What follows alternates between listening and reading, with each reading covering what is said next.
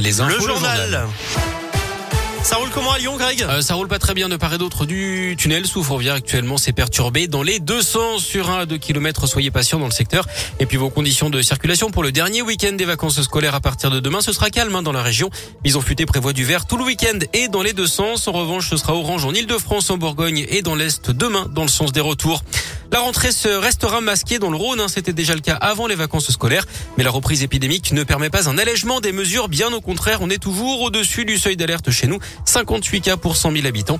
Dans l'Ain et en Isère, où le masque n'était plus obligatoire en classe, les enfants vont devoir le remettre. C'est d'ailleurs le cas dans 39 nouveaux départements. C'est ce qu'a annoncé hier le porte-parole du gouvernement, Gabriel Attal. C'était l'un des rares effets vertueux de la pandémie, la chute des émissions de gaz à effet de serre. Eh bien, elles sont reparties de plus belle avec la reprise économique d'après une étude publiée ce matin en marge de la COP26. On se rapproche des niveaux d'avant Covid et on pourrait même frôler le record absolu de 2019 cette année. Et puis un parfum de scandale autour du vaccin Pfizer. Un sous-traitant du groupe pharmaceutique aurait falsifié une partie des essais cliniques et tardé à assurer le suivi des effets secondaires. Les autorités américaines auraient été alertées de ces manquements mais n'auraient pas réagi. Dans la région des soupçons de traite d'êtres humains en Isère, 20 personnes seront renvoyées devant le tribunal de Lyon en décembre d'après une enquête dévoilée aujourd'hui par le Dauphiné libéré. Ce réseau exploitait des clandestins vietnamiens après leur avoir procuré de faux titres de séjour. Un membre présumé euh, du groupe de rap Les Dalton épinglé par la justice pour des rodéos urbains à Lyon. Le garçon de 19 ans qui habitait à Bron avait été interpellé vendredi. Il écope de 8 mois de prison avec sursis d'après le progrès. Une grosse opération de police à la Guillotière à Lyon. Hier, une centaine d'agents sont intervenus autour de la place du pont et du marché euh, clandestin pour mettre fin au trafic de drogue et à la vente à la sauvette de cigarettes. Ils ont contrôlé une centaine de personnes. Une vingtaine d'entre elles ont été euh, interpellées. L'hommage d'Emmanuel Macron à Angela Merkel hier à Beaune en Bourgogne. Le président français a salué le parcours exceptionnel de la chancelière allemande.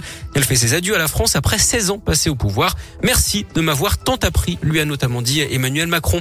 Et puis un petit air de vie sauvage en plein centre-ville de Lyon. La Ligue de protection des oiseaux a repéré un faucon pèlerin sur un nichoir installé au 26e étage de la tour Silex 2 à la part Dieu mardi, perché donc à plus de 105 mètres de hauteur. L'oiseau est finalement reparti hier matin. Du foot avec l'OL qui reçoit le Sparta Prague en Ligue Europa ce soir à 18h45. À la même heure, Monaco affrontera le PSV à Eindhoven. Et puis à 21h, Marseille jouera contre la Lazio Drome.